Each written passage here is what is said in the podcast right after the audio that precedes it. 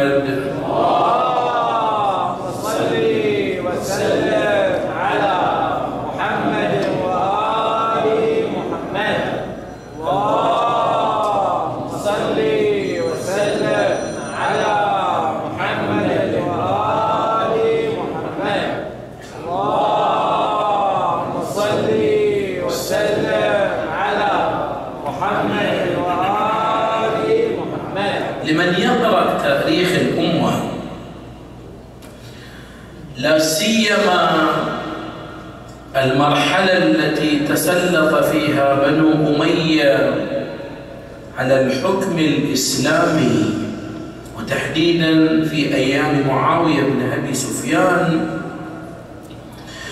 يرى بأن الأمة قد أصيبت بحالة من التراجع وحالة من الانهزامية وحالة من التمييع اللامتناهي.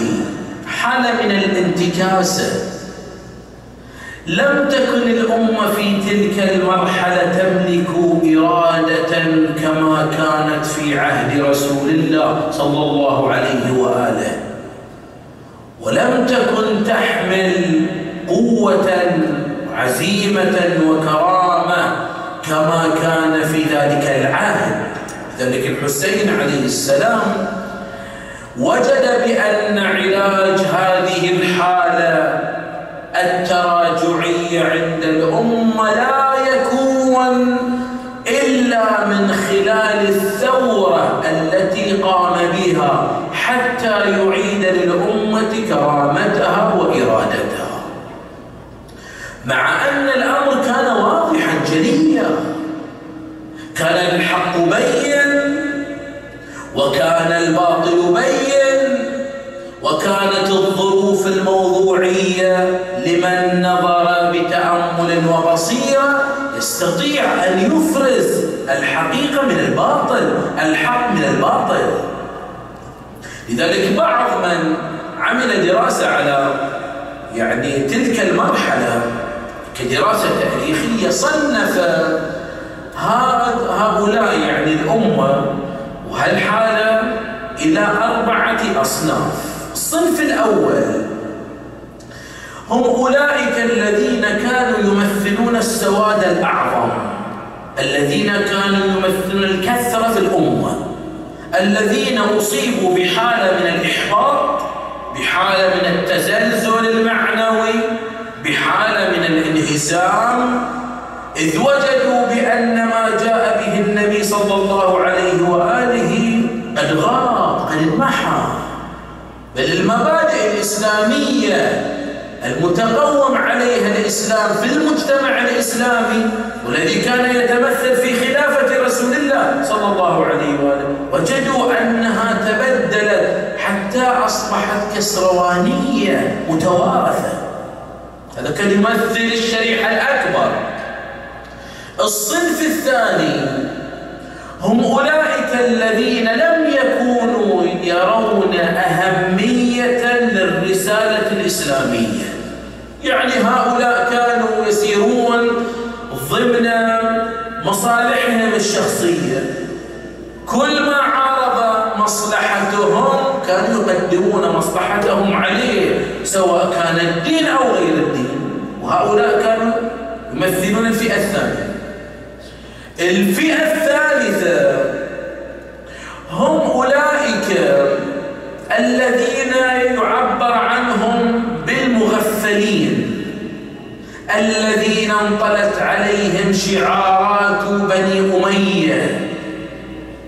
تلك الشعارات البراءة التي من ينظر إليها من يستمع إليها يجد أنها عناوين تصب في صالح الإسلام. لكن هؤلاء طلت عليهم هذه الملعوبة الأموية. لذلك بعض العلماء المحققين يقول هذه الشريحة لولا وقوف الخيرين من الأصحاب أصحاب رسول الله المتمثلين في أمير المؤمنين عليه السلام وأصحابه الخلص لولا وقوف هؤلاء أمام محاولة مشروع تبديل المفاهيم الإسلامية الأصيلة إلى مفاهيم أموية لأصبحت للمفاهيم المستبدلة الأموية شرعية في تاريخ المسلمين. لذلك كان دور أمير المؤمنين ودور الإمام الحسن ودور الإمام الحسين كان رياديا في هذا في تبيين بطلان هذا النهج. هذا الفئة الثالثة. الفئة الرابعة هم أولئك الذين لم يستطيعوا أن يميزوا ويشخصوا ويستنتجوا من أحداث مهمة مصيرية في الأمة الوجه الصحيح لها. يعني مثلا قبول الإمام الحسن عليه السلام بالصلح مع معاوية هؤلاء كانوا ينظرون إلى أن القضية قضية تنازل عن الخلافة لم يكونوا ينظرون إليها ضمن الظروف الموضوعية وضمن الظروف التي أحاطت بالإمام الحسن عليه السلام أنها قضية ضمن هدف ومشروع مهم كان يصب في صالح الأمة الإسلامية. الحين أمام هذه الفئات الأربع ما هو موقف الحسين عليه السلام؟ كيف اتخذ الحسين؟ وما هو القرار الذي اتخذه الحسين عليه السلام حيال هذه الأصناف الأربعة؟ الحسين عليه السلام مع ملاحظة أن هناك من كان يقدم نصحا لأبي عبد الله مثل أمثال عبد الله بن عباس عبد الله بن جعفر محمد بن الحنفية. كانوا يعرضون للإمام بعض الحلول التي كانوا يتصورون غاية الإمام أن يحافظ على نفسه. لذلك الإمام كان عنده عدة خيارات. الخيار الأول أن يبايع يزيد بن معاوية وهذا لم يكن في قاموس الحسين عليه السلام. هو يقول ومثلي لا يبايع مثله. هذا أمر قطعي مفروغ منه. زين عنده خيار آخر الخيار الآخر أن يبقى في مكة والمدينة. شلون يعني؟ يعني يبقى يحتمي بجوار رسول الله بجوار البيت الحرام. زين هذا الخيار المطروح. أيضا هذا كان يعرض بحياة الحسين. أصلا يعرض بمشروع ثورة الحسين عليه السلام لأنه الأوامر جاءت أن يقتل الحسين ولو كان متعلقا بأستار الكعبة. يعني حتى قداسة بيت الله لم تكن محفوظة. الخيار الثالث اللي اقترحه محمد بن حنفية قال للحسين يا أبا عبد الله إذا كان ولا بد فذهب إلى أطراف اليمن فإن فيها من شيعة أبيك لكن كان الحسين ينظر إلى أن المشروع ليس مشروع المحافظة على ذات وشخص الحسين عليه السلام لا. هو يرى بأن المصلحة وبأن علاج الأمة أمام هذه الحالة من الانهزامية والتبلد لا بد أن يراق دمه عليه السلام.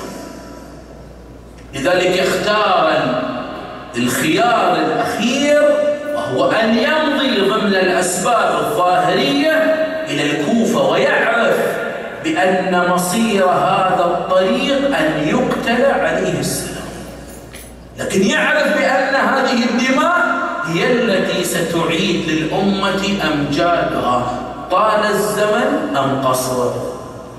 يعني لم يكن الحسين خرج في هذه التنقلات كما يدعي البعض ولم يستوعب حقيقة واقعة كربلاء أن الحسين خرج طلبا للسلطان وللحكم. لا. الحسين عليه السلام لو كان خارجا للسلطان طالبا للحكم لما أخرج معه أهل بيته من نساء وأطفال.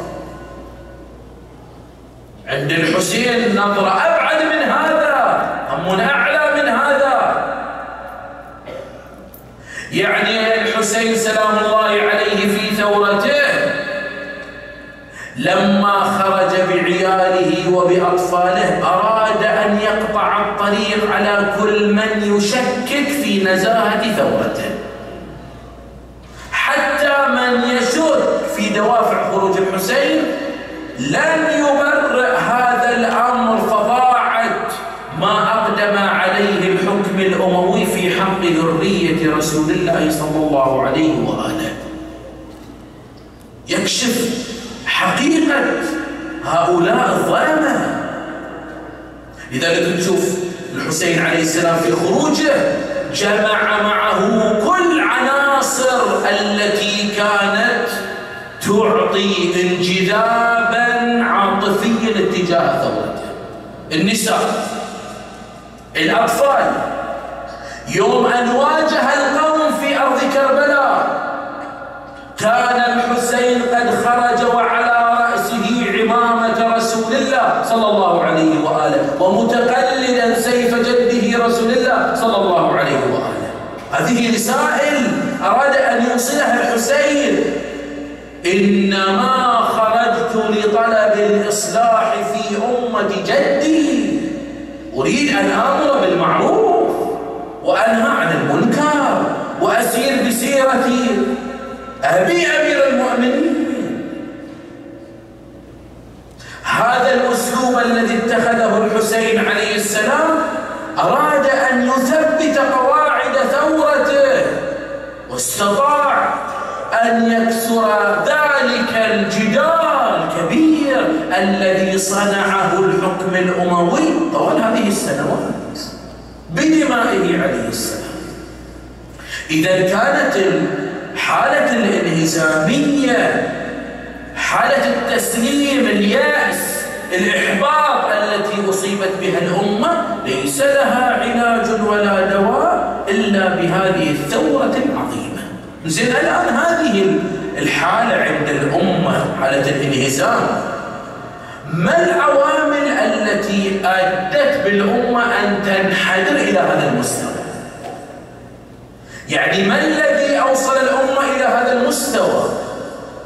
الآن من خلال دراسات تاريخية بعدة أبعاد تارة يكون ببعد اجتماعي تارة يكون ببعد نفسي هناك عوامل متعددة لكن يمكن أن نركز على عدة عناصر كان لها يعني الدخل الرئيسي في تراجع الأمة إلى هذا المستوى. مثلا في دراسة تاريخية نفسية للشخصيات التي تسلطت على الأمة وجرت الأمة إلى هذا المستوى من خلال تسلطها.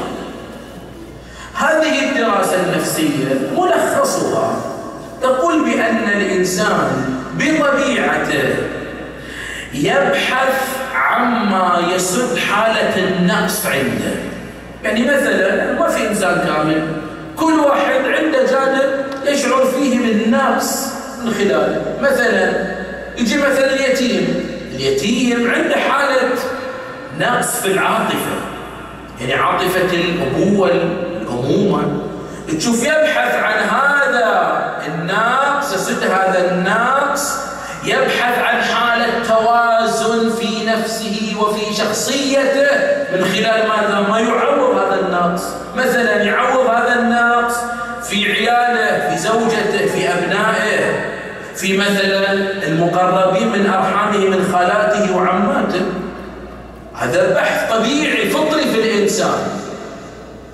هناك من يحمل جوانب نقص في نفسه وفي شخصيته لكن المشكلة أنه يسد هذا النقص بأمر قد يكون أمرا سيئا يقع في ظلم الغير.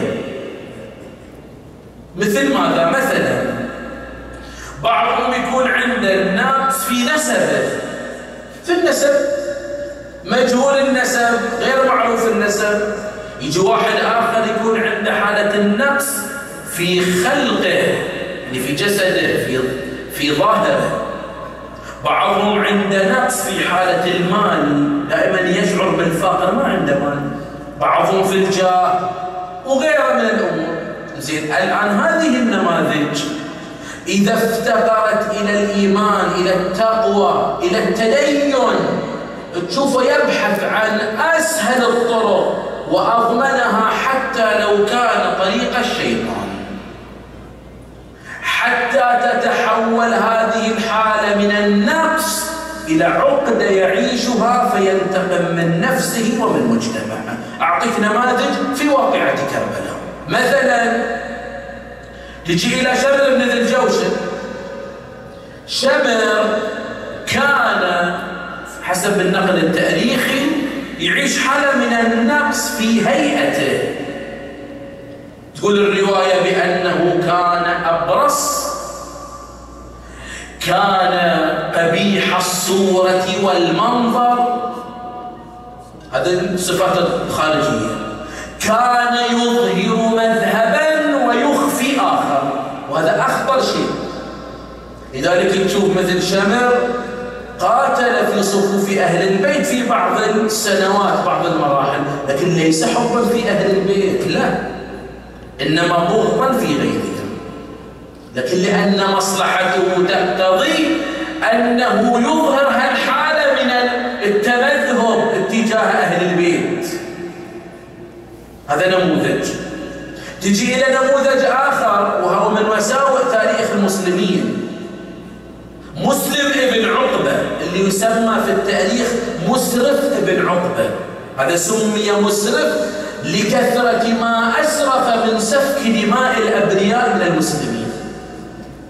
أحدث مذبحة في اليمن يصفها بعض المؤرخين أنه أصبح يجري نهرا من الدماء من كثرة من قتل في تلك الأحداث. هذا اللي دخل في اليمن على بيت عبيد الله بن العباس وكان قد هرب من اليمن. دخل وكان في بيته زوجته وطفلين. وقتل طفلين لعبيد الله بن العباس أمام أمهما حتى فقدت عقلها وجنت.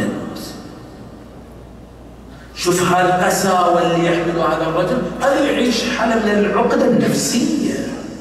تتصور هالنماذج يعني يعتبرون من الشخصيات السوية. لا هذه تصفه الروايات. هذا مسرف أو مسلم ابن عقبة كان يعيش حالة من النقص في مظهره. كان يحمل قدما ليمشي بيديه وينزل أخرى. وكانوا يتعاملون معه بنحو من الدنيا. هذا ينقم على نفسه وعلى مجتمعه. وشوف شنو أحدث من جرائم في وسط المجتمع الإسلامي. اعطيك نموذج ثالث هذا أبرز. من يعيش عقدة النسب مثل من؟ مثل عبيد الله بن زياد. عبيد الله بن زياد من, ابوه؟ زياد زياد بن من؟ ابن ابيه يسمى زياد بن ابيه لم يكن يعرف له اب حتى نسبه معاوية إلى أبي سفيان. مجهول النسب من جانب الأب ومن جانب الام هذا غير الصفات السلبية الأخرى في شخصيته وفي نفسه. لكن شوف مثل هذا شلون تسلط. مثل ما تسلط أبوه. زياد بن ابيه على المسلمين وفتك بهم عبيد الله بن زياد نفس الشيء. اللي يصفه مسلم بن عقيل شوف عند وصف يصف لك بشاعة نفوس هؤلاء. يقول هو يصف ابن زياد يقول ليقتل النفس التي حرم الله قتلها ظلما وعدوانا وسوء ظن يعني يقتل الناس إما ظلم وإما عدوان وإما سوء ظن به. بعدين يكمل. مسلم بن عقيل يقول ويلهو ويلعب وكأنه لم يصنع شيء. شوف قساوة القلب إلى وين يعني اللي يقتل اللي يقتل دجاجة بعض الأحيان قلبه ينكسر. هذا يقتل نفوس حرم الله قتلها ويلهو ويلعب ولا كأنه عمل شيء. شوف هذا هذا نموذج مأساوي في تاريخ المسلمين. هذا عامل نفسي. تعال إلى عامل آخر. وهي حالة الخوف والذعر التي زرعت في قلوب المسلمين من السياسة الأموية. حتى جر هذا الأمر إلى أن بعض من ينسب إلى شيعة علي عليه السلام يعمل ضمن هذه المشاعر وهذا الشعور. والحسين سلام الله عليه في بداية مقدمات أحداث كربلاء يوم بدأ الحسين يرسل رسله إلى بعض الشخصيات والقبائل. أرسل رسولا إلى أحد من يعرف بتشيعه لأمير المؤمنين في البصرة. وكان الوالي على البصرة. في ذلك الوقت ابن زياد عبيد الله بن زياد. وصل رسول الحسين إلى هذا الشخص المقصود. وأعطاه كتاب الحسين. حين كان بالإمكان هذا. ما يبي يستجيب للحسين ينقل عذره لرسول الحسين وهذا الرسول القدوة لأبي عبد الحسين وانتهى الموضوع.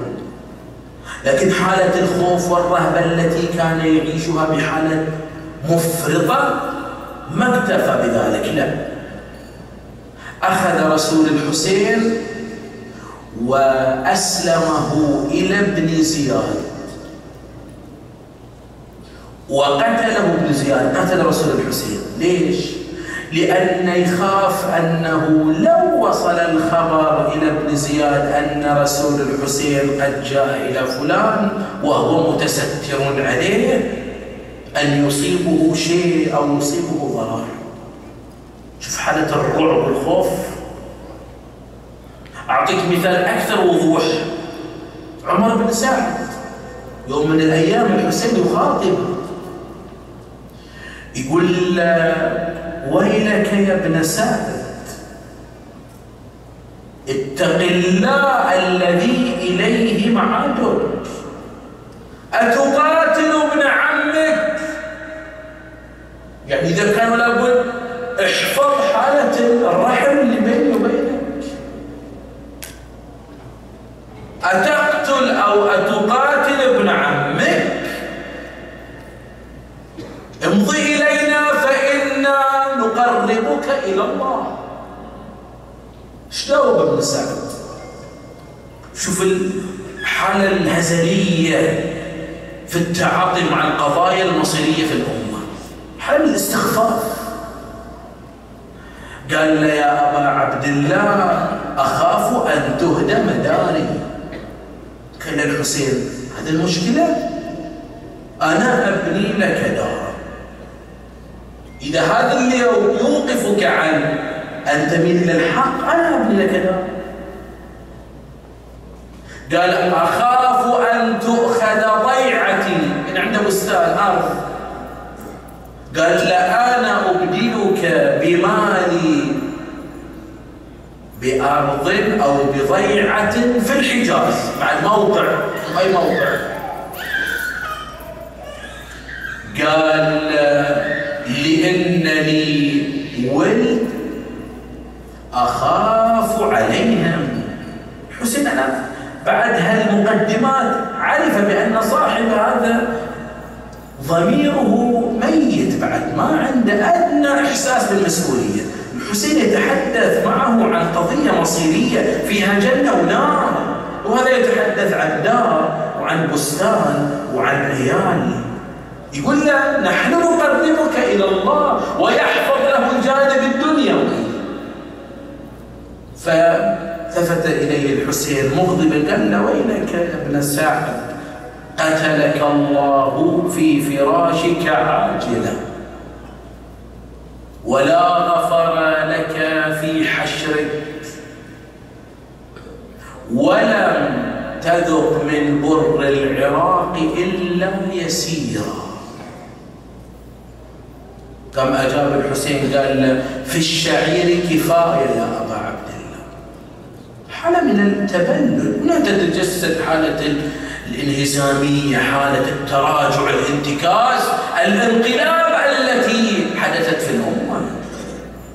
شوف أمثال هذه الأنماط وغيرها من مثيلاتها هم الذين فتكوا بذرية رسول الله صلى الله عليه وآله أمثال هؤلاء هم الذين ارتكبوا أعظم جريمة في التاريخ بقتلهم سبط رسول الله. هؤلاء هم الذين فجعوا الزهراء في أبنائها.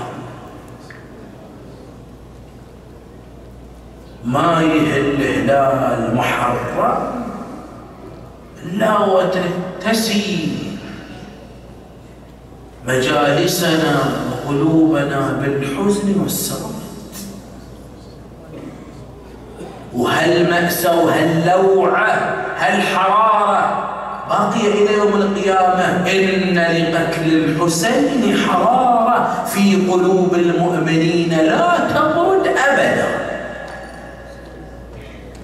لذلك ما يهم هلال شهر المحرم ما تشوف أهل البيت يبتسمون أو يضحكون.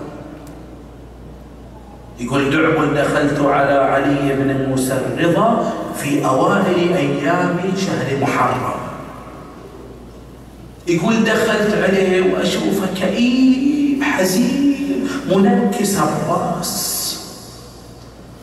ومعذور. يقول رفع رأسه نظر إلي قال لي مرحبا بك يا دعبل مرحبا بناصرنا بلسانه وبيده. فأجلسني بجانبه. ثم قال لي بنظرة حزينة قال لي يا دعبل إني أحب أن تنشدني في مصاب جدي الحسين.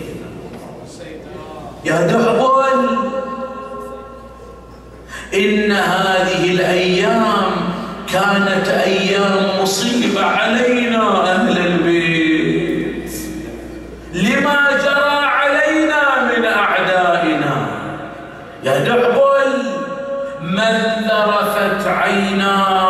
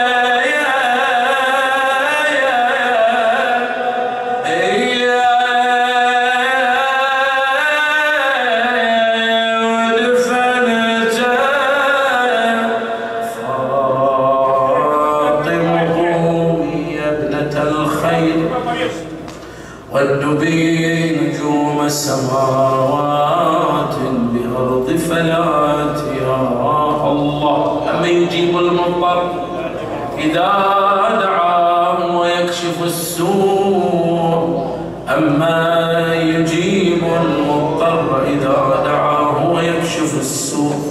أما يجيب المضطر إذا دعاه